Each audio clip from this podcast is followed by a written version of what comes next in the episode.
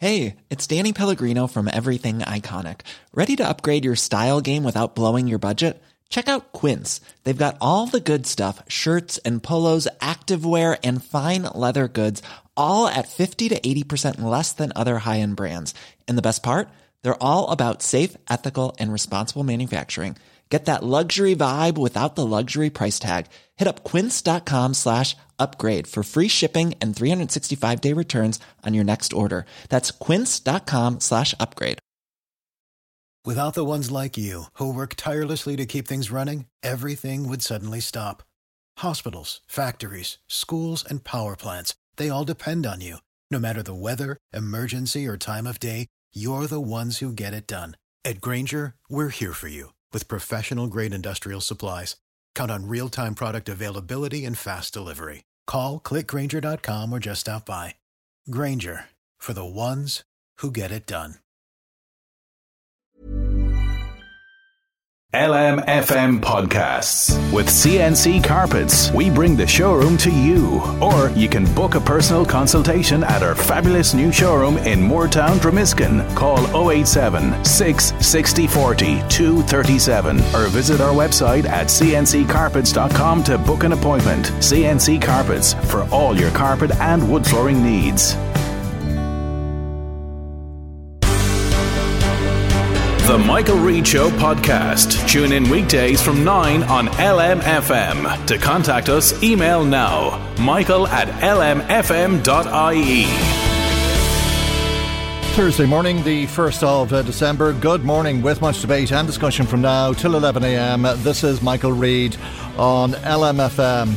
The cost of building uh, the Children's Hospital at one point one billion euro was always going to make it one of the most expensive hospitals in the world, bogged down with some nine hundred claims from developers. That bill now looks certain to double over two billion euro. But yesterday in the Dáil, the Taoiseach wouldn't be drawn on what the final price might be. What's more, the hospital is not expected to open until twenty twenty-four. That's ten years later than the original plan to open, which was in twenty fourteen. So lots of questions again about the most expensive hospital in the world, ten years behind schedule and at twice the original estimated cost. Let's speak to David Cullinane, Sinn Féin's spokesperson on health and T D for Waterford. And a very good morning to you, David Cullinane, and thank you indeed for joining us on the programme this morning. Your party leader, Mary Lou MacDonald, told the Taoiseach yesterday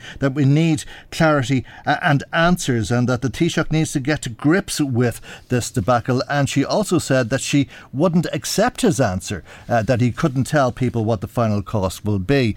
But I think the reality is, is nobody knows, is it not? Well, I think at this stage, given that we have a high-level group in place uh, led by the Secretary, the Secretary in the Department of Health, that we should certainly have clearer answers, and certainly a much clearer time frame in terms of when the hospital will actually be opened, but also uh, more information on costs. So we have had the uh, board of the the, the the board of the new hospital in before the Oireachtas Health Committee, and they've been before the Public Accounts Committee probably around seven or eight times in the last two years, and we've never been able to get an up-to-date figure. And yes, there is a conciliation process, and there are claims outstanding, which we'll get to in a, in a moment. But we should have at least an estimation of what the, the final cost will be. And it, it is frustrating that that can't be given. Uh, we also have been given a number of different dates over the last uh, number of years of when the hospital will, will officially open. And of course, all of those dates have been missed.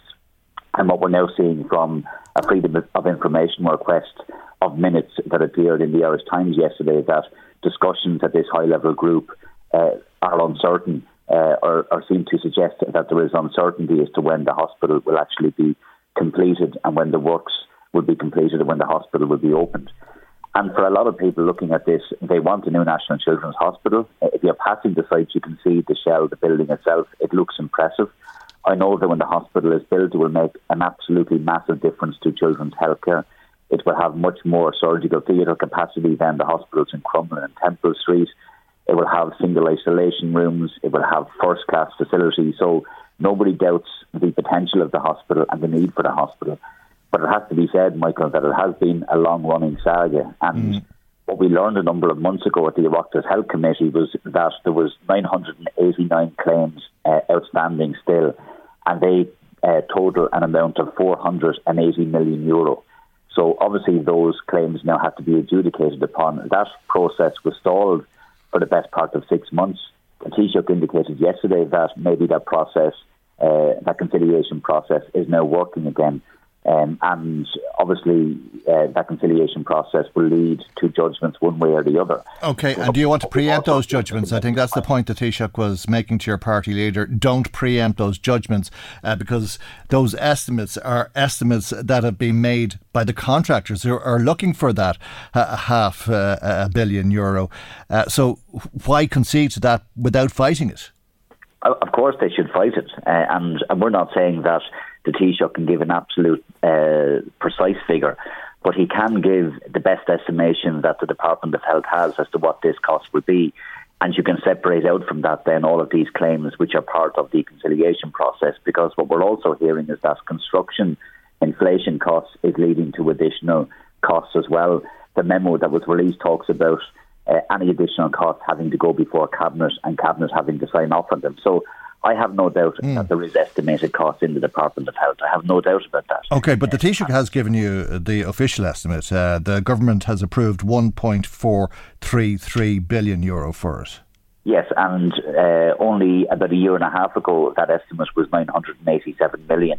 Now it's one point four billion. And by the way, that doesn't include the three hundred million euro of what they call integration costs, because this hospital has to integrate with the existing site and other satellite hospitals uh, mm. in Tallaght and elsewhere as well. So the true cost of this, as we as we speak this morning, will be about one point seven billion. Um, and, you know, questions have to be asked as to why that conciliation process was parked for so long. And it's still not clear whether or not the Taoiseach is right and that conciliation process has commenced again. But even if it does, we know that many of the claims that were, that were adjudicated upon by using the conciliation process ended up in the, in the High Court. Uh, and there are still High Court uh, judgments which are pending. So yes, there is a lot of uncertainty around all of that, and that's uh, in no small part down to the procurement process that was, that was used, a very unusual process for the public sector that has led now to uh, thousands of claims which have been made by the contractor, some of which have been settled, the vast majority of which are still in conciliation, some before the High Court. Uh, they can kick down the road. Uh, no sense of when all of this will be fully adjudicated upon and when we'll have final costs of that.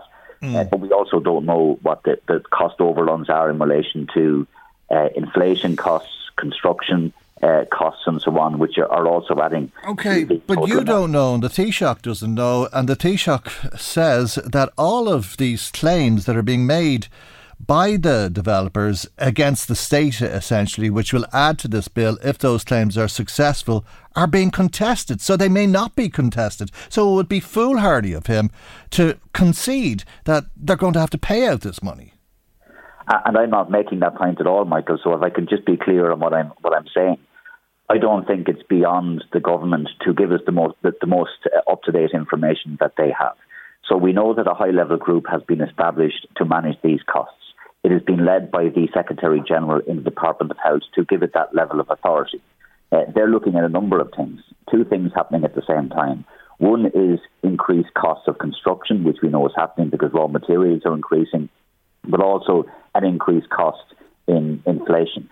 And we know that because of the procurement process that was used, uh, these costs, some of those costs at least, are borne by, by the state. So that part of it at least should be made known. And that's on top of the one point seven billion that we already know it will cost. Separate from that, we then should be given the information as to has there been any additional claims? Where is that process? Has conciliation recommenced? When is it likely to conclude? Uh, of course, we can't uh, know uh, what that final cost will be, because that will be uh, an issue for the courts on the one hand and this conciliation process. But at least we should know what the estimated potential cost might be. And I think that's the problem here. There's a real lack of transparency around this process. There's a high-level group where a journalist had to put an F O I in to get information as to what they were talking about, at a time when we have had the same board in before the Oireachtas Health Committee and the Public Accounts Committee asking the same questions and being told that they don't have answers, when it's clear from what we can see in the F O I and, and the minutes of those meetings, there are answers. They are doing estimates. And I think it is important for that information to be put into the public there domain. Aren't definitive answers, though, are there? I mean, no, a, a, sor- a source told to that same journalist that there is constructive engagement between all parties, but there is an increased urgency to finally understand what the actual cost of the hospital will be. And, and let me be, be very clear as well, Michael. I want this issue sorted once and for all. It doesn't suit anybody that this debacle continues to roll on from week to week, month to month, year to year. It has been an absolute disaster. People will make their own judgments on the government's ability to build hospitals or build homes, which it seems to have an inability to do. But at the, the heart of all of this is a need for a children's hospital, which I want to see happen as quickly as possible. It is a source of deep frustration to me that I was invited onto your programme to, to talk about this issue. I, I often get invited onto programmes to talk about, well, what is the cost? Where are we? When will the hospital be built? I can't provide answers to those questions because I'm not being given that information. Mm. I'm not saying that we can be given at any one point in time a precise amount because of the conciliation process. But I am saying clearly that we can be given more information and greater certainty in relation to what the potential overruns would be beyond the one point seven billion. Mm. Uh, and I think that your comment at the, the top of this uh, uh, programme that it will top two billion is fairly accurate. I think that's the territory that we're in, possibly higher. There seems to be little oh. doubt about that. How do you go from one point one billion to two billion plus? Well, it's because at the very start of this process, this procurement process, it was design only, uh, and it meant that any additional challenges or problems that would arise in terms of the contract would have to then be borne by the state, or at least a conciliation process would be put in place. It was actually quite a unique contract, a contract never used before by the public service, and it has worked out to be an absolute disaster because what it has led to is cost overrun after cost overrun, claim after claim. And the total number of claims, and this was given to us a number of months ago, so we haven't been given the up-to-date number, and that's part of the problem. But the total number of claims as of the last time the board were before the Oireachtas Health Committee, which was a number of months ago, was one thousand six hundred twenty-three. Mm. And about nine hundred eighty-nine of those claims are still undecided, unresolved. And if there is good engagement, that's great. I want all of those claims solved, obviously, uh, in the interest of the state and less burden on the taxpayer. Mm. But, but history has shown us here that many of those claims have ended up in the High Court. And, and that's the fear that this will rumble on and rumble on. Mm. Uh, and what's also unclear as well is is when the hospital will actually be open, because that's the most important thing for me. Mm. We have children with scoliosis and spina bifida, for example, who are seen in Crumlin and Temple Street in Kappa, who are having their surgeries cancelled mm. uh, very often because of that clash between scheduled and unscheduled care.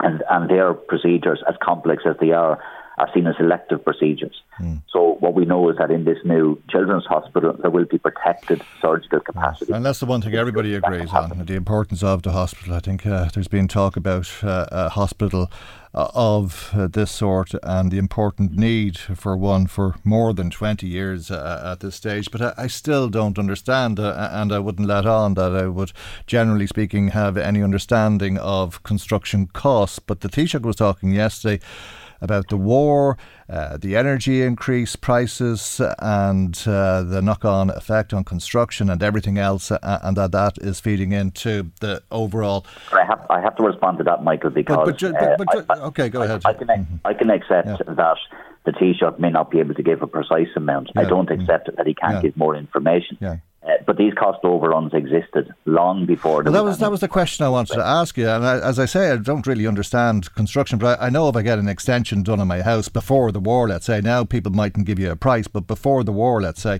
uh, a builder generally would give you a price ten percent either way, depending. Uh, but one hundred percent, uh, over one hundred percent, more expensive than the original estimate. It's just impossible to fathom, really. It is, and, and, and that's and that's the big challenge that we have. And, and, you know, I don't want to be on your programme talking about the negative side of the National Children's Hospital, because I, I, I genuinely want to see this hospital built. And I know that when it is built, it will make a big difference to the one hundred two thousand children who are currently on waiting lists. Um, but this is part of the, the frustration that I have, that I can accept, as I said, limitations of what information I can be given. I think that more information can be given, and, and I've outlined that. But there is no circumstance in which I'm going to accept that the war in the Ukraine is responsible for the cost overruns in the children's hospital. Whenever before there was a war in the Ukraine, we had major problems with this contract and were cost overruns. And in fact, that figure of one point seven billion was mentioned long before yeah. uh, there was a war in the Ukraine. Yeah. So I, and I think when it was mentioned, people were saying it wouldn't. Exp- people were saying I wouldn't be surprised if it ends up over two billion, uh, uh, and that goes back to before February uh, of uh, this year. I want to talk about uh, another hospital while you're with us, uh, because uh, it's been confirmed this week uh, that ambulances will bypass Our Lady's Hospital in Navan. This is uh, the first of a two-step process uh, to closing the emergency department in the hospital. This is what the Taoiseach had to say about it in the Dáil this week. Tobin, in relation to the ambulance protocols, those are clinical decisions. Um, we have to be very careful here. Uh, and my understanding is that uh, in the absence of those decisions around ambulance protocols, we could end up with seriously ill patients being attended by uh, doctors at a level, at a junior level, that may not necessarily have the expertise needed. Uh, these Sorry, no, but it's very serious. We can't second-guess clinical advice on these matters. I think we we all need to be very collectively careful. No, no, th- no, no, no. Michael Martin Taoiseach uh, speaking in the Dáil earlier this week. Patient safety at the heart of uh, this decision, uh, according to uh, the Taoiseach. David Cullinane, do you welcome that? Well, I will always put patient safety first as well, Michael, but I think there is a, a bit of a, a, a difference that the Taoiseach is, is not making, and I think, I think it needs to be made. Of course, uh, there is uh, advice that has to come from clinicians, and there is clinical advice. Of course, that's the case. But there is also government policy, which stems from the small hospitals framework, which set out very clearly that a lot of the Model three hospitals, all of which have now transitioned to Model two hospitals elsewhere in the state, including, as we know, in the Midwest. And we know about the consequences of uh, that for, for Limerick and for the wider Midwest, uh, Midwest region. Uh, but the, the closure of the A and E in, in, in Navan Hospital is a direct policy consequence of that small hospitals framework that decided that many of these Model three hospitals would become Model two hospitals. I have no doubt that there is patient safety issues in Navan. There are patient safety issues in many emergency departments. You only have to look at the wait times and the response times across many of them in Cork and Limerick and Galway and Dublin, Limerick obviously being the worst. But there was one case uh, in July of this year, Michael, where a, a patient, an older person over the age of seventy-five, was nine and a half days in a hospital corridor before that patient was admitted to a, a bed. And I spoke directly to uh, a wife of uh, a man that passed away in a hospital trolley in Limerick. He was three and a half days in a, in a, a corridor on a hospital trolley waiting for admission, and he died with the indignity of dying in a corridor on a hospital trolley. So there are many, many issues of patient safety that need to be addressed in lots of hospitals. It doesn't mean that you close the service. That's not always the best option, and I, and I think that's the problem here. And listen, if we cut to the chase, uh, what Minister Donnelly is essentially doing is, is closing the emergency department. The first step is th- this bypass protocol, and listeners uh, in your own locality will remember that previous Uh, bypass uh, protocols that were put in place were, was matched with commitments to increase funding and capacity, which actually never happened, as you well know. Uh, and there's a fear that Minister Donnelly said before any decision is made for Navan that additional capacity would, would be put in place in terms of the ambulance service uh, in uh, Drogheda, uh, in hospitals in Dublin, and we haven't seen any sight of that. In fact, we haven't seen sight of this independent Uh, panel that the Minister put in place, or this independent report which he commissioned, which we were hoping would set out a clear clinical rationale as to what additional capacity was put in elsewhere. I haven't seen that, Michael. I don't know if you have seen it. No. All I have seen is a letter coming from the hospital manager to staff saying that Minister Donnelly has now finally given the go-ahead from his perspective to close the emergency department, but we haven't seen sight of that independent report. Or I, I'm not clear what additional capacity has been put in place. And I, and I think that is not the appropriate way to proceed. OK. But you believe the emergency department uh, is closing. It's in the process of closing as a result of this first step out of two steps to close it. Well, it clearly is, because what it says is that uh, those remaining critically ill patients in the region that's serviced by Navan would be bypassed with an ambulance straight to a hospital, a level three or level four hospital, either in Dublin or Drogheda. And it also says that the second step in that process will be essentially the closing of the emergency department and turning that emergency department into um, a medical assessment unit. for the medical assessment unit for a Model two hospital, which is worlds apart, a world apart from a medical assessment unit in a Model three or Model four hospital. They're completely different uh, things. That's what's uh, happening. That's what the letter says. That's what the Minister is doing. Um, and in my view, it goes against the commitment that he gave to all Oireachtas members uh, that he would carry out an independent report. He would obviously listen to clinicians, which I would do, but then he would set out what additional capacity was put in place. Uh, I haven't seen any of that. All I have seen is this letter, which gives the go-ahead for the service to close. We leave it on that now. Thank you indeed for joining us uh, this morning. Sinn Féin's uh, spokesperson on health, David Cullinane, T D. Michael, Michael Reid on L M F M. New legislation uh, becomes law today, which should have a positive impact on people working in tourism, hospitality, hairdressing, in the taxi industry and uh, delivery services uh, for that matter. This is to do with tips and gratuities which were intended for the workers going to the workers. Tom Fitzgerald is the regional coordinating officer with uh, the Unite Trade Union, which represents many people working in hospitality. Good morning, Tom, and thanks uh, for joining us on uh, the programme uh, this morning. All tips now will go to all staff, is it? Good morning to you, uh, Tim, Michael and your listeners. And yes, indeed, today is an important day uh, with the um, establishment of the Payment of Wages Amendment Tips and Gratuities Act of two thousand twenty-two. And for the first time, actually, in law, all tips and service charges are protected in law. Um, and the legislation makes specific provision that uh, uh, tips uh, need to be uh, distributed in a fair and transparent way. All employees must be consulted on how tips are distributed, and the specific rules then attached to it, whether it's card or uh, whether it's cash tips. Mm. Uh, and there's an obligation on employers then to make sure that uh, they advise customers as well, that there's transparency around that. So, yeah, very, very positive. All right, so if you pay a tip on your card, it should still go to the staff, because a, a lot of people have been cynical about doing that and have preferred to leave cash tips. Yeah, I, I, I've been in the exact same situation myself. I've often wondered if that's the case, but yes, if it's through electronic means, um, that has to be uh, illustrated as well, how that actually goes to the staff as well. Yeah, and you have to display that information in the restaurant or whatever the business is uh, to explain to people where their money goes. Uh, you say that the tips need to be distributed fairly. That can be interpreted differently, though, can't it? Uh, because some staff uh, may be seen to be more senior than others and may be entitled to a bigger share of the pie.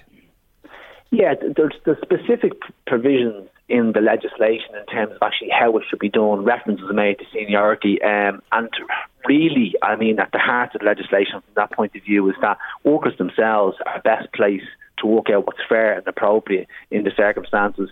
And like I say, every time I'm on your show, Michael, and like my yeah. colleagues uh, in the hospitality would say to you every time, Julia and others who've been on your show, the best way to ensure fairness, transparency and decency is that people are in a trade union, they're organised, combined together, both in terms of engaging with their employer, but also in terms of engaging with each other. We have structures and rules about how things are done uh, in a fair and, and equitable way. But to be honest with you, fundamentally, Michael, in my experience, is that if it's left to workers, they'll do the right thing on behalf of each other. That, mm-hmm. that, I, I don't see that being a problem as long as employers do the right thing. And thankfully, many of them do already. And this is just about ensuring that those who don't, Uh, uh, there's a mechanism to, to to enforce them to do so, you know? Yeah, to do the right thing uh, and uh, to give uh, people their money, because that's uh, who it was uh, intended for. Uh, but uh, there's a huge turnover of staff, uh, I think, in hospitality. Tom, what if somebody comes to work for a week or a month or six months? Uh, are they guaranteed that they'll get the tips that was intended for them Uh, during the time period they were working there? Because I, I think there was a report not so long ago of uh, one uh, particular establishment that paid tips at the end of the year. Yes, and, and the legislation, uh, while obviously uh, Unite has been central to uh, the uh, enactment of the legislation, my colleagues, Julia Marciniak and others, have been uh, key campaigners in this over a whole period of time. And while we're delighted to see the legislation in place, we know it's not a panacea for all the ills of workers. You have to be organised in the workplace to make sure that that fairness actually applies. Now, the legislation has provisions in there um, that you can advance matters to the W R C. And in fact, if it's found that an employer has been in breach of the legislation, it's actually an offence. There's a, there's a particular fine provided for and so on and so forth. Mm. The difficulty is with all of that is uh, um, if you're only relying on legislation uh, uh, you know, an individual worker will struggle to be able to advance their rights in that regard, mm. and it'll also be a struggle to go to W R C and so on and so forth. If you have ten workers in a workplace, five, twenty, fifty, if people are working together, they're organising to a trade union, it mitigates all of those bad practices coming into place. And the obvious point that you said there, Uh, if a worker who's only there for a couple of weeks, the money that was given by the customer was intended for the workers. Mm. I'd imagine most people would be uh, intended and based as distributing a fair way, and that should happen. Yeah, and most employers are, are fair and do the right thing, as you say. We're talking about uh, unscrupulous employers, and it's just a, a, mar- a matter of the law putting manners on them. Uh, like a, a lot of things, they'll find a, a way of bending the law or breaking the law, as the case may be. There's fines of up to two and a half thousand euro apparently for not displaying information on how tips are paid out to employees. But when they are paid out to employees, is there the potential for trouble for people working in these industries? Because there's a record of that payment now, uh, a payment uh, that went unnoticed before, uh, and will it be subject to tax? Uh, I, I'm not aware of any particular measures in that regard, uh, and I think what we're talking about, I, I don't think um, that that should feature actually in the circumstances, because it's a discretionary payment that's going to be paid over. I think it'd be very, very hard to manage, and it's it's it's, it's in recognition um, of obviously the service charge, but obviously the nature of the industry as well. So I I, I don't think that's I don't think that's something that. Um, would be practical, actually, to be to, to be honest with you. I think no. the focus needs to be on actually, and then you're right to reference the point that most employers, particularly in hospitality, mm. uh, w- w- in large measure, people, employers do the right thing. But also I'd make this point as well to those who um, are actually uh, availing of hospitality, going to coffee shops, restaurants and so on and so forth, ask the question. Uh, say, listen, what's happening with the tips? How does that work? You know, in a nice way. Mm. Uh, and if, the, if people, uh, the employers are doing the right thing, they won't have any difficulty. And what it will do, it'll create the culture of compliance. It'll create the culture of doing the right thing. It'll also say to the worker, do you know what? It's actually okay to raise this. It's okay to reference that. And again, finally, Michael, the point will be, in work, where workers can't assert their rights in a comfortable way, they need to be organised into a trade union. And that's the best way to make sure employers do the right thing. Yeah, okay. Uh, no problem making that point. And Unite, uh, as said at the beginning, represents a lot of people working in, in hospitality. Uh, but just to conclude, Tom, uh, you said people could go into restaurants or cafes and ask uh, where their tips will go. That's if that's if they're tipping. Uh, it's a relatively new thing in this country for people to tip. Uh, is it a, a common practice now at this stage, or uh, do most people tip or not? I, I think it is. I think most people uh, will do. Actually, that, that I see. Do you know what I mean? If I yeah. go and get a cup of coffee, I kind of round it up. If I go in and get some more substantial, I kind of uh, apply a percentage. And how much? Most people that I know, how much? Yeah. How much? Uh, well, it depends on what it depends. I try to be a generous. Well, I, I was reading. I was reading recently. Corner, Michael, well, catching me out. I don't know. I, I was. I was reading recently that uh, a lot of people would have been given ten percent, and that it should actually be fifteen percent. But uh, that, that actually became a heated conversation with people I know. Yeah, well, I, I think it's a case of, uh, I suppose, if, if, if you're in a position to be out having maybe a nice lunch or something like that somewhere, I always factor into the back of my head, well, you should be making sure that uh, you factor in a couple of quid for the people who are looking after you. Uh, the same applies, to my mind, actually, in barbershops and taxis as well. I, I have that culture in my mind uh, uh, because these people are providing you with a particular service. So absolutely, be as generous as you can. I'm not asking for anybody to go, to go broke. Uh, but it, it's a nice culture. Uh, and we just have to make sure that there's fairness on the far side in terms of distribution. That's what today okay. is about. And I, again, I want to pay, uh, pay uh, special thanks to my own colleagues who've been battling this for a number of years. I know Julie was on your yep. show in the past. There's been other full officials, yep. Brandon and us in here. So, yeah, and thanks for yourself yeah. as well, Michael, for, yeah. for, for, for giving us such airtime. It's really appreciated. It's a good day for workers, I think. Tom, thank you indeed for joining us this morning. Tom Fitzgerald, Regional Coordinating Officer with the Unite Trade Union. Michael, Michael Reid on L M F M. If you're spending more than ten percent of your household's net income on energy, you are considered to be in energy poverty. forty percent of households in this country are in energy poverty. That's according to the E S R I's latest research, which was published yesterday. As a, a lot of people finding it difficult uh, to make ends meet, and this first of December there's many challenges ahead going into the festive season. And if you're wondering how you're going to afford Christmas, There's a lot of advice for you, much more than I expected uh, when we asked Michael Lafferty, the regional manager with North Leinster M A B S, uh, to join us on the line. M A B S is the Money Advice and Budgeting Service. Good morning to you, Michael, and thank you indeed uh, for joining us. Uh, you've set up a, a specific section of your website to help people manage to afford Christmas, mabs.ie forward slash boss budget. And I, I think the starting point, you say, is to do what Santa does, make a list and check it twice. Good morning, Michael. Thanks for having me on. Yeah, and as the song says, you know, he's making a list and he's checking it twice.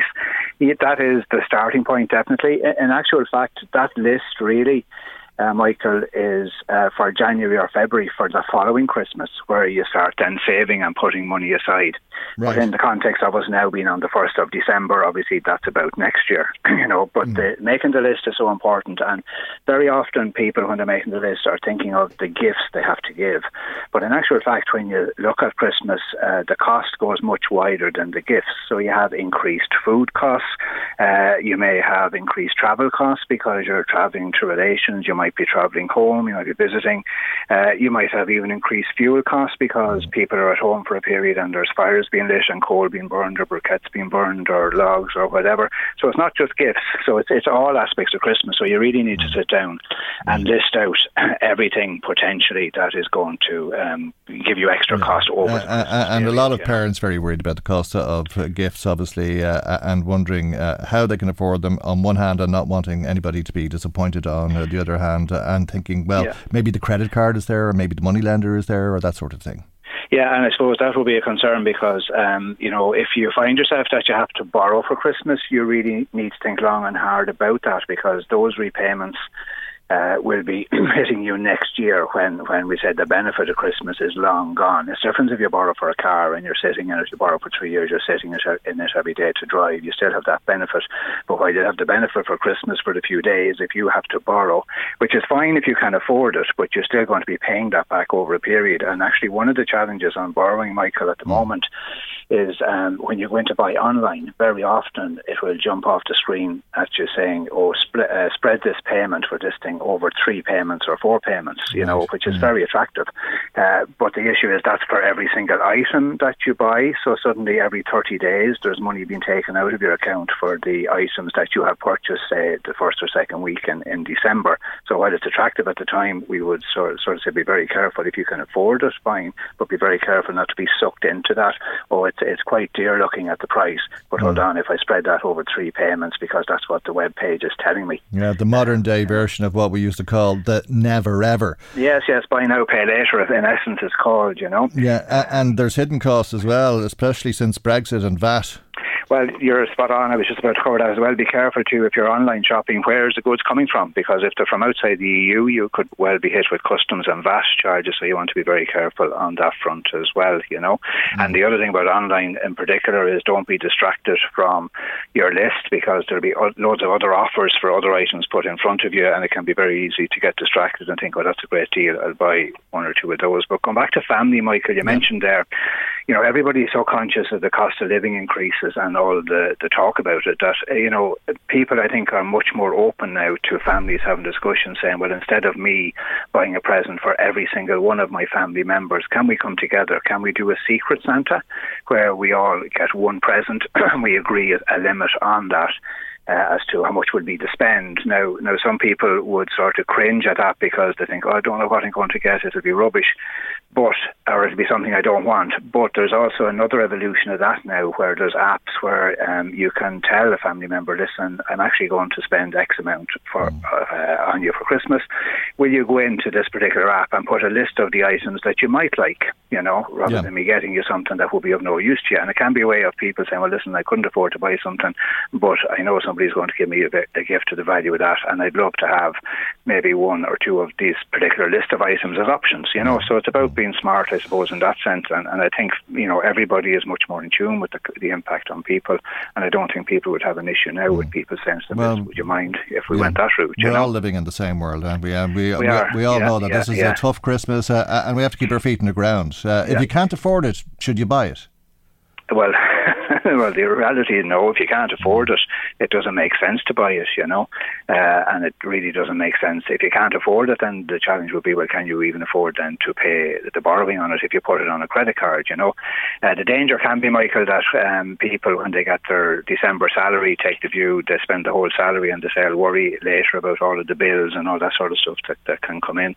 And the other challenge can be um, for people who are working, very often employers will pay a week early, you know, yeah. uh, in December, and then suddenly there's a five week before the next monthly payment comes in, or there's a longer gap before the next salary is due, and it can be very challenging then to, to say, cover the normal household expenses, you know. Yeah. It can be a trap that people fall into, you know. Okay, well, there's a lot of uh, traps. Uh, there's a lot of advice from MABS on oh eight one eight oh seven two thousand or WhatsApp oh eight six oh three five three one four one. Just look up MABS, and especially mabs.ie forward slash boss. Boss, yeah, that will be the one, Michael, I think, because there's a lot of stuff there that uh, you wouldn't even get time to cover now in terms of talking to you, but there's loads of information there, and it's a very user-friendly site, you know, and very much. There, feel free to contact yeah. any MABS yeah. office for any help. That's what we're uh, there for. And some great advice uh, that a lot of us wouldn't think of. Michael, thank you very much indeed. Not at all, Michael. Thank you very much. Happy Christmas to you. Happy Christmas to you. God, that's early. Michael Lafferty, Regional Manager for the North Leinster branch of MABS. That's the Money Advice and Budgeting Service. Michael, Michael Reid on L M F M. Now, there's a, a really interesting question, uh, I think, being asked at uh, the moment, uh, and I think depending on who you speak to, you'll get different answers to it. Uh, but is there any bu- any need for anybody to have a pit bull? Uh, an American pit bull terrier, or an English bull terrier, or a Staffordshire bull terrier, or a bull mastiff. Uh, these are just some of uh, the dogs uh, on the ten dangerous breeds list in uh, this country. They're restricted dogs. Uh, is there any need for anybody to have them? Uh, do people have them because they like the dogs? Or are they for protection? Are they for security? Are they being used by drug dealers as a, a, a way uh, of keeping uh, them safe? Uh, do people need Doberman Pinschers or Rottweilers?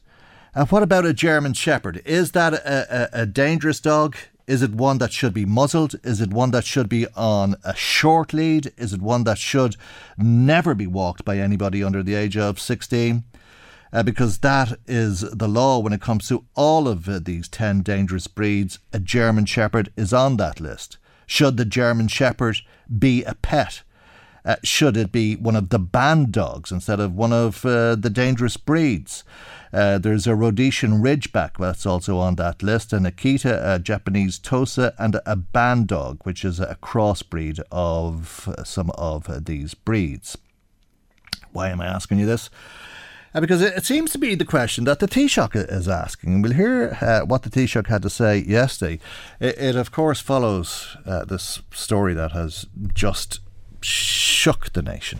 Um, to think of this little nine-year-old boy uh, and uh, the situation that he is in, and indeed the fear and concern that the family uh, must have. Such a good-looking boy, by all accounts. Elandro, Elandro Mizan uh, was a very sociable uh, uh, young lad, lots of friends, uh, his whole life ahead of him.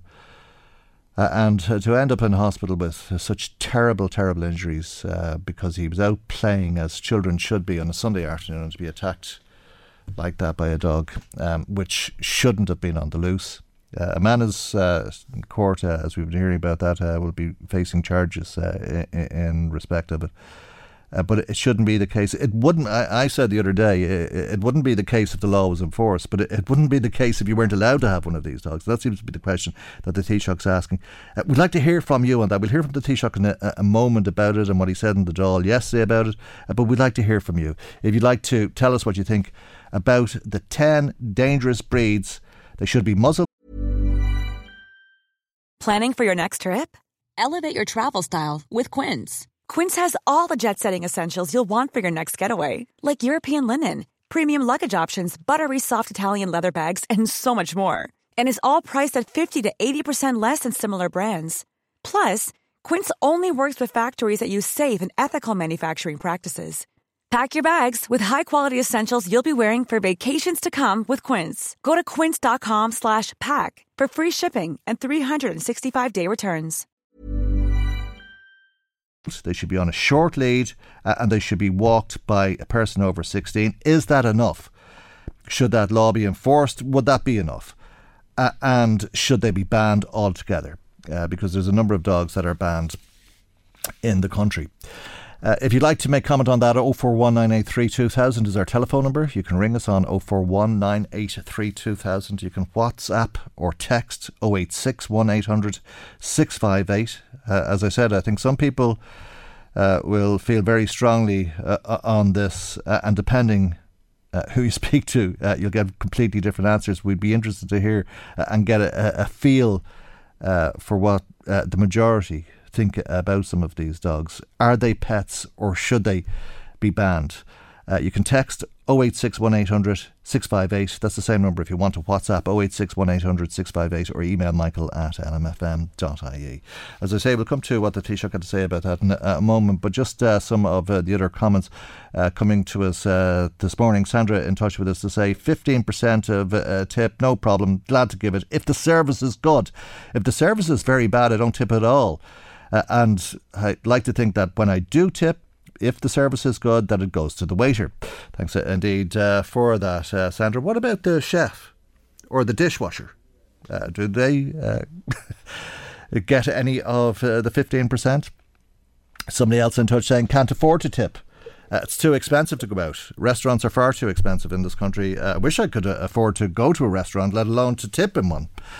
Uh, somebody else saying uh, this discussion about uh, whether it should be ten percent or fifteen percent is to do with the increase in uh, the cost of living, but it's a false narrative because the cost of food is more expensive. Now, if you go into a restaurant, it's at least five percent more expensive than it used to be. So ten percent of the cost of the meal is worth much more than it used to be. So why increase it to fifteen percent when you're already giving more in your tips?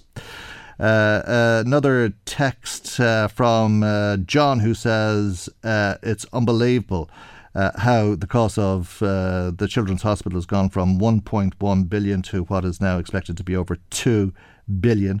Uh, he says the developers obviously have a big window and they see the exchequer coming.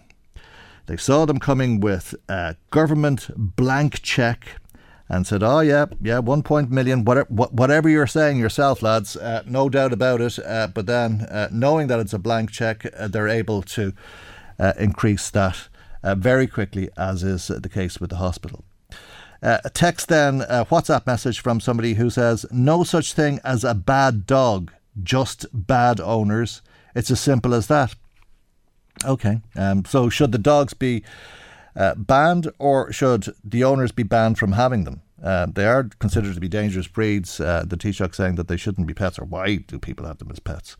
Uh, Carmel, uh, thank you for your WhatsApp message uh, to the programme today. She says the insistence of locating the Children's Hospital in the inner city in spite of the will of the people and the forewarning of many advocates has cost dearly and will continue to do so. Will the decision makers be held accountable? I'll support any expenditure, no matter how much it is, to deliver the brief for the benefits of six children. Despite the current spend, the corridor linked maternity has not been delivered and may never be. So there's a failure to deliver the brief, says Carmel. Thank you indeed uh, for that, uh, for your uh, WhatsApp message, as always, Carmel.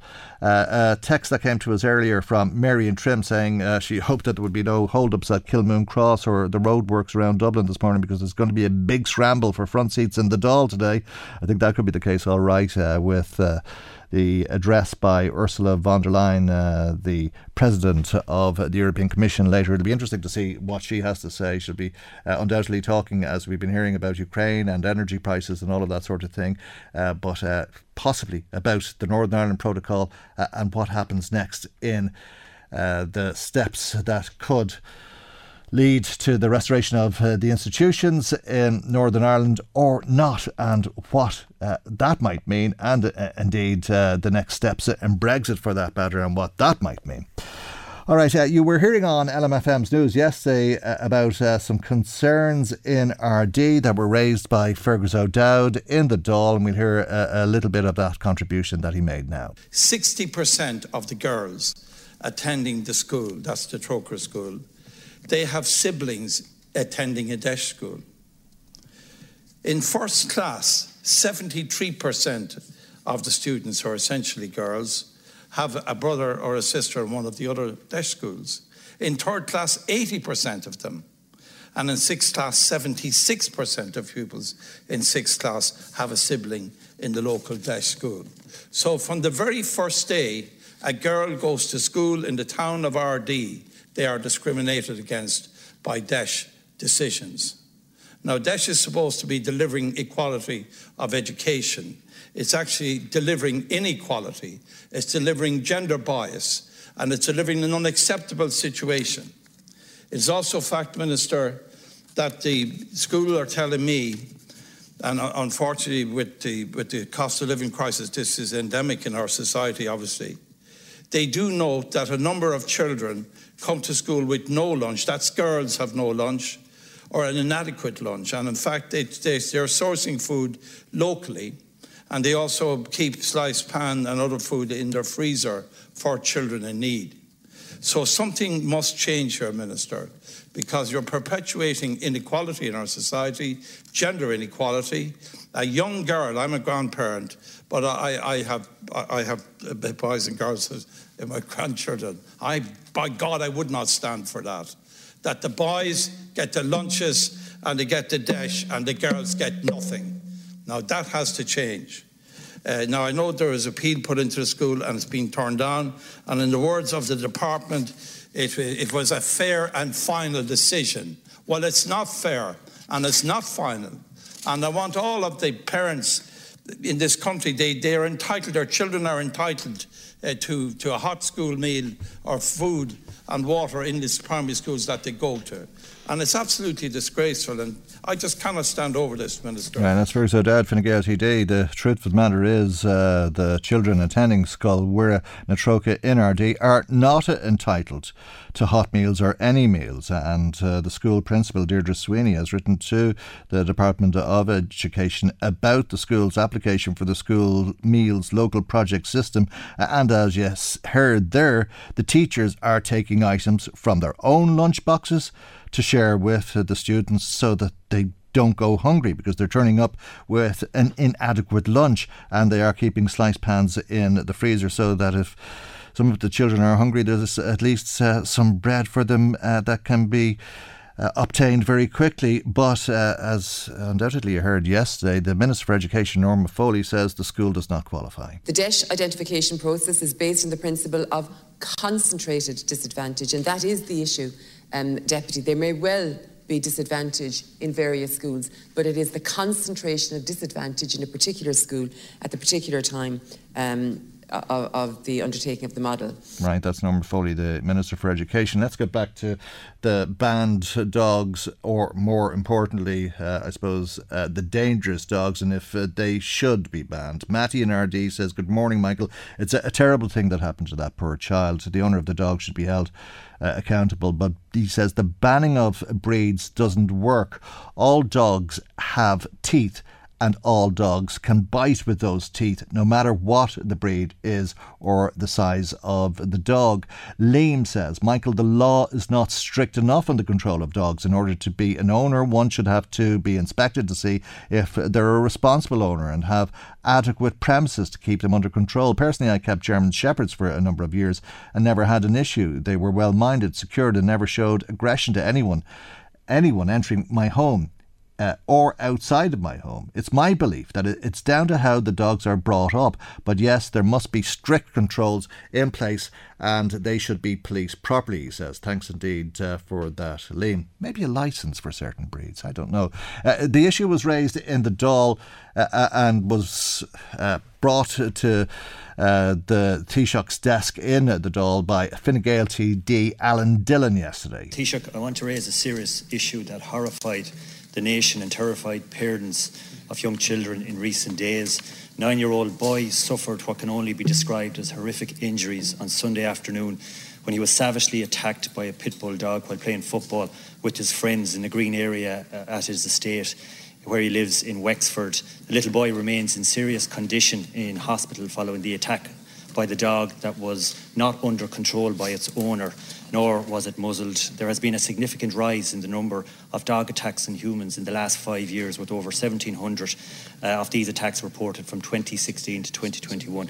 Given the difficulty in finding the dog's uh, owner, the full forces of the law need to be applied where an incident such as this that alters a child's life occurs. My question, Taoiseach, is that do we need to do more to target owners of these dogs uh, listed as dangerous breeds who continue to be in public areas without a lead or a muzzle? And does the legislation need to be strengthened uh, to make dog owners accountable for these dangerous breeds who pose a risk to humans? Right, that's Fine Gael T D, Alan Dillon. You're going to hear from the Taoiseach now, who says, yes, more needs to be done. Uh, the laws need to be policed better, but there's a clear implication in what Micheál Martin says here, that ten dangerous breeds uh, may be banned, and this includes pit bulls, German shepherds and Rottweilers. All I've heard so is um, Alejandro uh, and, and his family Uh, and friends following what has been a, a horrific uh, ordeal for that young child. Um, it's, it's quite shocking, and I think all of us are very disturbed by what has transpired here, and, and a degree of anger as well. You know, um, I don't understand why there's a need to own such breeds, such dangerous breeds. I think we should go back to the drawing board. Um, I don't have the full panoply of legislation that's in front of us, but I do think we need to go back to the drawing board, because what has happened is one child too many now. Um, and we all have pets. Uh, there's no need for this, in my in my view, and it needs to be seriously examined. Um, and I revert to the minister. Um, uh, thank in respect thank to this you and very whatever much. Whatever cross-departmental approach we can take, we should take. First thing is enforcement, and to make sure there's enforcement. The second issue is the whole area of what, what's driving this and why the necessity for it. Thank you. Time is up, Deputy. Right, that's the Taoiseach Micheál Martin speaking in the Dáil. Yes, they are. Phone number oh four one nine eight three two thousand, text or WhatsApp oh eight six one eight hundred six five eight, or email michael at l m f m dot i e. Michael Reid on L M F M. Now, we spoke to Labour's Éowyn O'Riordan earlier in the week about his uh, Dáil motion to decriminalise drug users, to consider legalising cannabis, and to set a, a date for Citizens' Assembly to consider the country's approach to drug, drug use and drug misuse going into the future. Let's speak uh, to local Labour T D, Ged Nash, who's on the line now. And a very good morning to you, and thank you indeed for joining us on the programme this morning. The war on drugs has manifestly been a failure, and it's okay to say that, you told the Dáil yesterday. I did, because it has. Um And all the evidence shows that it, that it has been a failure. I mean, for as long as you and I care to remember, and all listeners, I'm sure, the fundamental kind of response from society and from, you know, successive governments was a criminal justice one, um, a policing one. Um, we have a range of illegal substances that um, are correctly uh, illegal uh, in our country. Um, drug use has grown over the last twenty-five years. We have also, as well, Michael, the joint highest number of drug-related deaths in the European Union, and the strict drug possession laws that we have in this country um, haven't actually acted as a deterrent at all to people who take drugs for their own personal uh, use. So when all the evidence shows that a, a policy is failing, um, and it's a policy that's deeply embedded in our culture and has been shared across the political system, then, you know, reality would suggest that there needs to be a step change, or in our view, a, a sea change. So there is a reality that every town, village and uh, city in, in this country uh, is, um, to borrow a phrase, awash uh, with drugs. Um, yes, there needs to be a strong criminal justice response, especially towards the gangs, and we've seen that in Drogheda, but the quelling of gangs Uh, and the stopping of, of the supply of drugs uh, at entry points into the country has still meant that drugs still come in, people still take them. We want a health-led approach and a harm reduction approach to drug use, making sure that um, those who are sick, and we're talking here about sick people, I mean, we see people every day in the streets of Drogheda, Dundalk, R D, suffering with their health. I said yesterday in the Dáil, if it was a case that we saw somebody in a situation where it was apparent they were having a heart attack on the street, we would seek to help them. Uh, we see people, often people we know, um, going around the streets of our towns, cities and villages in desperate circumstances, and society, frankly, has let them down. I remember uh, not too long ago seeing a, a man, uh, not very far from where you live, by the way, just around the corner from your house, um, mm-hmm. uh, uh, lying on the ground uh, and uh, I, I, I didn't know if he'd overdosed. And um, I went saying, will I call an ambulance? And another man said, don't call an ambulance. And then just a stranger came along and said, don't call an ambulance for him, because uh, if the paramedics come, they'll sober him up and he'll be very annoyed with you. Okay. You uh, are probably not uh, unusual um, in that you have known people all of your life who've died uh, yep. from heroin overdoses. You told, said this to the Dáil yesterday. Yeah, I, I, I do. And, and, and there are people who may very well be alive now um, if we had a different approach uh, to the way this society and this culture deals with the reality uh, of drug use. I don't like drug use, uh, Michael. I prefer if people chose not to take drugs, but uh, I'm a practical politician and I'm a responsible citizen uh, who says, look, you know, we spent all of this money on, on primarily on a criminal justice response. Um, this kind of problem we have at the moment in terms of personal drug use is not one that can ever be resolved by more um, prisons, uh, more prison beds, uh, more jail cells. Um, and what we end up doing is actually criminalising people who are sick. And we do know that um, there's an interesting kind of relationship between drugs and mental mental health. Uh, people who have mental health conditions uh, may have a, a, a propensity uh, to rely uh, on what are illegal drugs um, to to to feel better about themselves, um, to, to manage themselves, to, to manage their lives.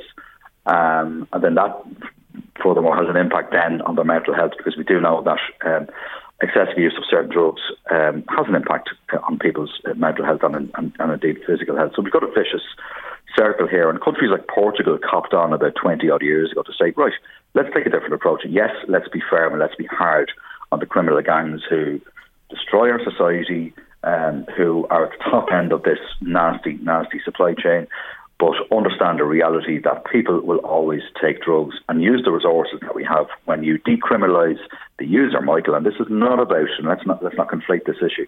And people do this, and it's, it's confusing. I understand that for people. This is not about legalising drugs. Drugs. It's about decriminalising people who are often very ill, who need support, because the last thing they need is an additional criminal conviction. What they need is resources to enable them to get the treatment that they need to live dignified and decent lives. Okay, but the, uh, the Labour Party is also asking uh, that we consider legalising cannabis. That's right, it's an element of our proposal, because I think, you know, there, there are probably thirty, if not more, Uh, jurisdictions across uh, the world now who have done that, and the uh, evidence seems to suggest that um, that's been ma- managed reasonably well. Uh, probably the most prevalent drug in our society uh, is, is cannabis, um, and you know, that, that's a reality. I don't have the figures before me. I, I saw them yesterday, but the amount of cannabis available in this country, and it's just taken fairly casually, um, is, is, is, is quite is quite quite interesting. Um, and, and there are, and I mean, I have read evidence as well to suggest that excessive cannabis use can have issues, it can have an impact on physical and mental health, and we need to be very, very careful about how we proceed uh, with that. I'm not entirely persuaded uh, about the direction of travel in that regard, but it's a conversation that we need to have, uh, Michael. The, the, the, and that's why that's why we want the Citizens' Assembly, mm-hmm. promised by government, to convene to actually have a mature adult okay. conversation. And that, that date hasn't been set, yeah, despite your motion no, being, no, uh, no. Uh, there was no objection at least to your motion, but uh, the date has not been set, uh, and the calls continue that a date be set before Christmas. Um, it, it, it's just interesting to listen to any debate in the Dáil uh, as a way of gauging public opinion, and it, it's clear that opinion is shifting. It was a very unusual debate to be held in the Irish Parliament on uh, the legality or illegality of drugs in this country, because there was kind of a consensus. There were very little, uh, uh, uh, very few uh, objections, very little in the way of objections yesterday.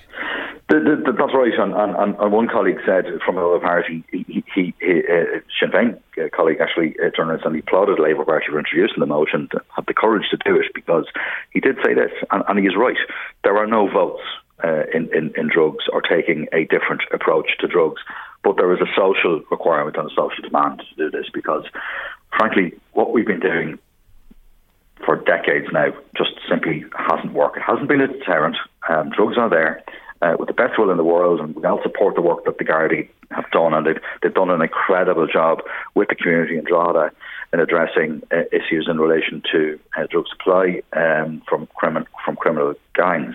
But even though the obviously evidence would show, we know this, as people, someone who represents the community and lives in the middle of communities affected uh, by, by, by drugs and, and, and, and gang issues, we know that And that has been quelled, and the Gardaí have done a fantastic job. Okay. But we see the evidence before our eyes, Michael. People are still taking drugs. We can mm. pretend that it's not a problem, no, no or we can take a different approach mm-hmm. to decriminalise the user. People with small amounts of drugs for their own personal use. Do what Portugal did. Take the approach that, look, this is an administrative offence. Uh, for the first and second time, you're directed into services. We're begging still, Michael, for...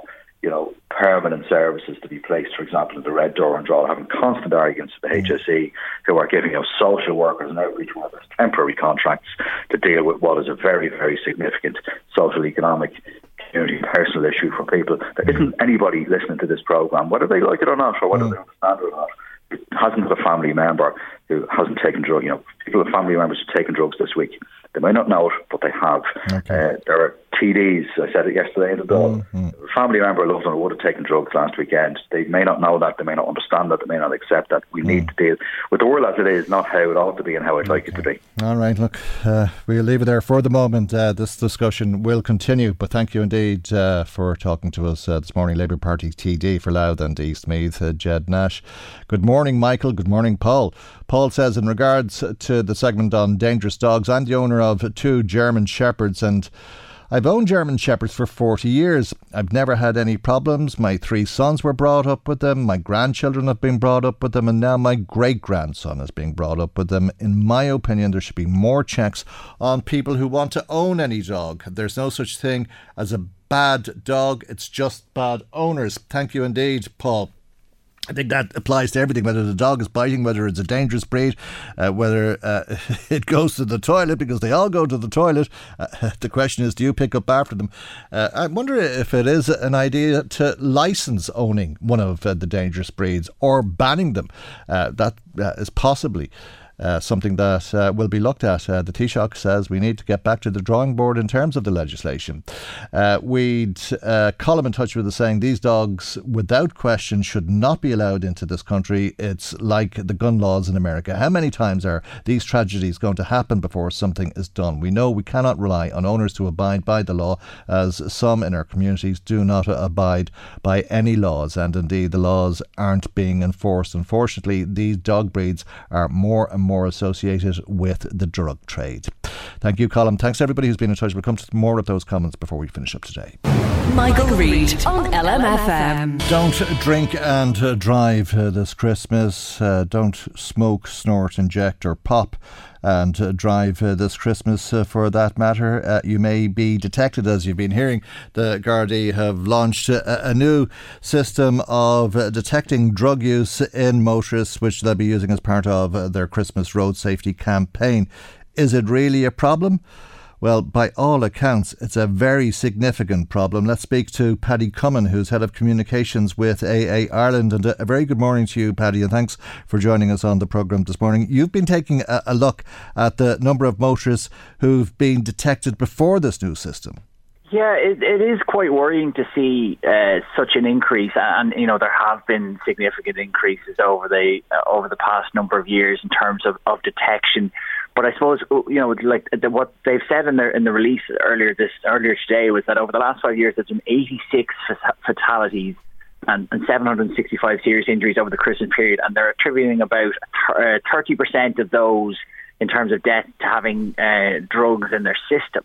Oh, which is a, is a very worrying statistic, and we know that this is something that has increased greatly over the last uh, few years. It's it's really jumped up in terms of, of detections. In twenty sixteen, uh, thirty about eleven hundred samples um, were tested for dr- with drugs other than alcohol, and by twenty twenty-one, it had increased uh, to four thousand three hundred twenty-one, so nearly a fourfold increase in detections.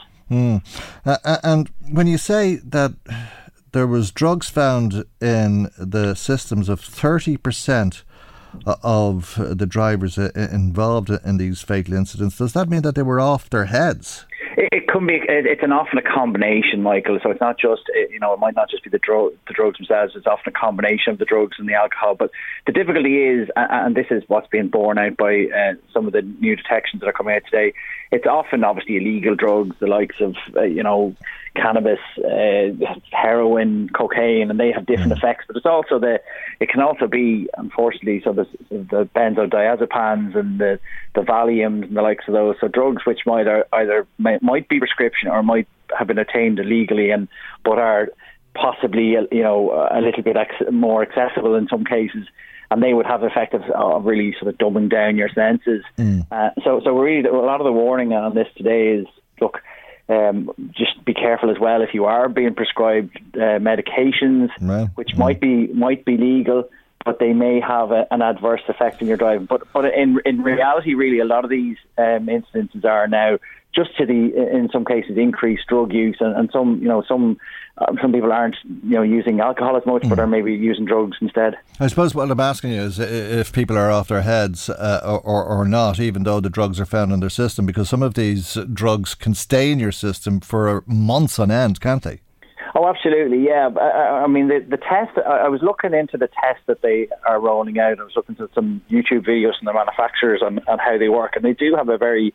Um, you know, a fairly good accuracy rate, and the test itself is is very much like an antigen test, and we're all pretty much used to doing those at this stage. So it's it's uh, it uses saliva from inside the mouth, uh, and uh, the test is done at the side of the road and takes just about five minutes. And then if there is a detection, they they do back it up with a blood test, but. Um, it, it is. It is. A, it's a more wide-ranging test now. So what they wouldn't have been able to get before were some of the amphetamines and methamphetamines and uh, drugs that were, you know, maybe manufactured in, uh, in in sort of sheds around the country. That can happen as well. But mm. um, so these be a more wide-ranging selection of drugs will be taken in with the. Uh, With this, uh, with this test. Okay, you've been writing about this uh, on your blog on the A A website, and uh, I think listeners will be interested to hear uh, what you've said about some people who are detected to have consumed drugs. Uh, there's drugs found in their system; it's been detected, uh, but in some circumstances, they may be waved on by the Gardaí who has detected it. Well, I, just before I uh, came on the phone to you, Michael, I was uh, chasing the Garda press office in the R S A because there was a line on that which didn't make any sense. They had M D, they had including methamphetamine and M D M A. Um, I've since clarified that that was a typo uh, with them, so we've changed it on our own blog. But they had uh, in the press release that uh, you could be waived on even if you had M D M A in your system. Now, M D M A, uh, of course, is an illegal drug. It's the chemical compound you'll find in ecstasy. So, so no, that is illegal, and that wouldn't be a case. But you will find, obviously, benzodiazepines and uh, would be include the likes of Valium, and mm. uh, opiates would be found in very strong uh, pain medication. So there would be instances where someone would be legally driving or, or legally um, mm. holding both of those chemicals in their system. But um, it obviously it could affect your driving. But in, in, in a case if someone has been prescribed it and there's no issue, then there's no issue. But okay. they, there was a typo in that in that press release. Okay, I'm glad it's here though, because I really was scratching my head there for a minute. Uh, me too, me too. Okay, but but but uh, if you are discovered to be driving, uh, to be drug driving, uh, you will be prosecuted and disqualified, will you? Yeah, the offences are, are, are quite stringent. So. Uh, they can range from um, about a year to two years, but if, for, if there's an existing offence, uh, it can be up to four years for a first offence and six years for a second or, or subsequent. It depends on the obviously the situation, the interpretation of the Gardaí, but it can range from uh, a ban from. From less than a year to up to uh, to up to six years for a second or subsequent offence. Okay, but it's a, a driving offence. It's not a, a drugs offence, is it? Well, I mean, they can, they, they, uh, they, there is a discretion in so far as um, and I, I did t- chat to a Garda about this this morning about the actual possession. If they were found, if the drugs were found on you, that's a different than if it's actually in you. Um, so the uh, you know the having detecting it in your system isn't doesn't appear to be the same as if you were actually caught with the drug. So. Uh, there may be a driving ban, um, obviously, but the offence would be, uh, you know, a toxicology, you know, report rather than a, an offence for actually possession. Mm. Makes you think, doesn't it, when you're driving along about uh, who's driving in the opposite direction to you or behind you or whatever. Uh, well, look, it, like anything else, we just have to, you know, especially yeah. leading up to this time of year, we, we know that the Christmas period is uh, is is one which we have to be extra careful on. Sure. There's, a, there's a disproportionate amount of accidents and road deaths this time of year. So just look, we all are a little bit excited this time of year and driving mm. around, and our minds might, might be elsewhere. We just need to be careful. Yeah, it's a big decision though that anybody takes to get in behind the wheel of a, a car under the influence of any of uh, these substances, and um, alcohol possibly the worst of all. Paddy, we leave it there. Thank you indeed, as always, for joining us. Paddy Cummin is Head of Communications with A A Ireland. Some more of those comments coming to us now. Uh, another uh, text uh, about uh, the dogs uh, from Gerard Brady, who says, I think that all of the dangerous breeds that were mentioned, that's the ten dangerous breeds, should be banned. None of those dogs should be allowed in the country, Gerard says. People who refuse to follow the law should be jailed and fined five thousand euro. On drugs, apparent, as the Texas sign says, uh, there was drug use going on my, uh, on in my farmyard. I put up C C T V. They pulled down the C C T V. I contacted the Gardaí and I was told nothing could be done. I ended up selling my farm because it, it couldn't be stopped. Uh, Michael in Navan says, isn't it a disgrace to see bankers getting scandalous bonuses when our doctors, nurses and teachers are, are leaving the country because of low pay for long shifts in the case of med- medical staff? Roll on the next election, he says, because uh, the cosy arrangement between uh, the government partners is going to end. What a slap in the face for the rest of workers who work so hard and a lot harder than the bankers, says Michael in Navan. Thanks for your text. Michael, Michael Reid on L M F M. Now, the U K's internal market bill continues uh, to make its way uh, through Westminster, and it will give the British government uh, the opportunity, if it wants it, to rip up the Northern Ireland Protocol. It's a, a pretty serious piece of legislation, but the E U is responding with its own piece of legislation, which will increase the E U's enforcement powers. This is what uh, the European Commission's Brexit lead, Maros Šefčovič, is uh, describing as continued unity in action. The Irish Times is reporting today that this legislation, which will revoke free trade arrangements with Britain and will result in retaliatory, retaliatory trade tariffs, will come into force from early next year. Paddy Malone is uh, the spokesperson for the Chamber of Commerce in Dundalk, and a very good morning to you, Paddy, and thanks for joining us on the programme uh, this morning. Uh, that may uh, give uh, the British some pause for thought. Yeah, I, I think this is a case of hopefully both sides uh, squaring up to each other on a certain amount of shadow boxing. Uh, I think, in, uh, particularly on the on the um, uh, Irish side or the European side, I think we know the consequences, particularly for Northern Ireland. We've been very, you know, the, the European Union has, unlike the financial crisis in two thousand seven and eight, have been very, very. Uh, receptive and, and responsible in its in its approach and recognising the, the needs of the of the uh, of the whole island of Ireland. I mean, and there's no question but that Northern Ireland has benefited from the mm. Northern Ireland Protocol. Uh, that is a matter of historical but fact. But this is Europe kitting out and ready for the fight. Europe is well, Europe. We would be criticising Europe if they didn't get ready for it. Mm. I mean, the, the, what the British have, are trying to do with this internal bill is nothing short of tearing up, you know, fifty years of uh, negotiations and treaties and everything else, and saying we're going to do something by ourselves.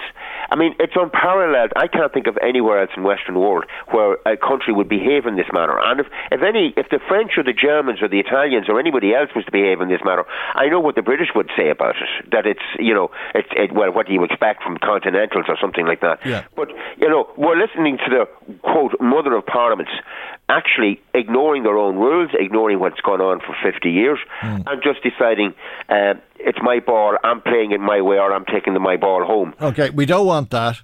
Uh, Europe getting out and ready for the fight, but we don't want that either. No, but we can't expect Europe not to be ready for the fight. I mean, we would be criticising them very strongly mm. if they didn't move to protect the internal European market.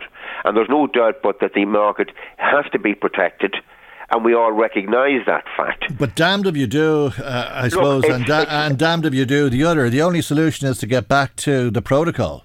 we have to get back to the protocol. The protocol is the only game in town, and there may be tweaks needed to it, but that's all that's needed to it.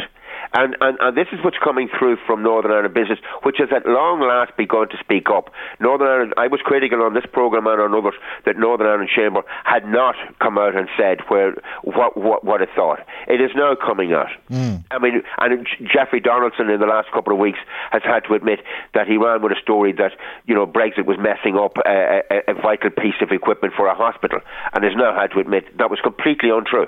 Okay. Uh, so these scaremongering uh, uh, features of the D U P and the Conservative government in Britain have to be challenged. And that is what the European Union is doing. Okay, the legislation was uh, agreed yesterday. Uh, the Irish Times reports uh, by the European Parliament representatives and uh, the European Commission. Uh, do you believe uh, that that agreement was reached and that this report uh, is in front of us uh, today coincidentally Uh, with uh, Ursula von der Leyen's uh, address, which will take place later later to the Oireachtas? No, of course not. These these things are well choreographed. I mean, I'm sure if I had Ursula's diary for the next three weeks, I could see exactly what was being planned and what pressures were going to be put on, what dates were going to be done between now and Christmas. Of course, it was all it's all pre-planned. But that's what I'm saying. You have to get ready, mm. and you have to be prepared. So you're expecting a strong message from Ursula von der Leyen today on the protocol? I would be expecting a strong message. I mean, look, the European Union have pussyfooted around with this for long enough. Um, it's interesting to see that Joe Biden is, is uh, throwing out the red carpet for the French. He's not mm. throwing it out for the British. The the idea that they would get to a situation of getting a special trading relationship with the U- between U K and U S, that's gone. Okay, but this U- gets us to the nub of the matter, that the backdrop of the Irish Parliament for a statement from the President of the European Commission uh, could uh, be very powerful optics. Yeah, and I think it would be... Listen, there's subtlety and then there's just simply plain plain speaking, and it's about time we had plain speaking from the Europe to let them let the British know, look, we've, we've messed around with this for long enough. The, the reality of the situation is the European Union has long ago moved away from Brexit, because Brexit's of relevance to us and to the French and possibly to the Germans. But apart from that, Eastern Europe is far more concerned about the Syrian refugee situation, the war in Ukraine, and climate change. Those are the three big uh, big uh, uh, items of, uh, on the agenda of any European M E P. Brexit is a distant fourth. It's not It's not a live issue in the same way that it is for us. We live, I mean, I live nine miles from the border. From the border. My, m- most of my clients as an accountant would be doing cross-border activities. So, of course, it's it's relevant to me, and it's live every minute of the day. Okay. Well, but Brussels we'll, has moved on. Well, we'll hear what the President of the Commission says in uh, the Dáil Chamber later. Thank you for joining us uh, this morning, Paddy Malone, P R O of Dundalk's Chamber of Commerce. That's our programme for today. God willing, we'll see you for our next programme tomorrow morning, nine a.m. L M F M. Good morning. Bye-bye. The Michael Reid Show podcast. Tune in weekdays from nine on L M F M. To contact us, email now, michael at l m f m dot i e. L M F M podcasts. With C N C Carpets, we bring the showroom to you. Or book a new showroom appointment on oh eight seven, six six zero, four zero, two three seven. Hey, it's Paige DeSorbo from Giggly Squad. High quality fashion without the price tag. Say hello to Quince. I'm snagging high-end essentials like cozy cashmere sweaters, sleek leather jackets, fine jewelry, and so much more. With Quince being fifty to eighty percent less than similar brands. And they partner with factories that prioritize safe, ethical, and responsible manufacturing. I love that. Luxury quality within reach. Go to quince.com slash style to get free shipping and three sixty-five day returns on your next order. Quince.com slash style.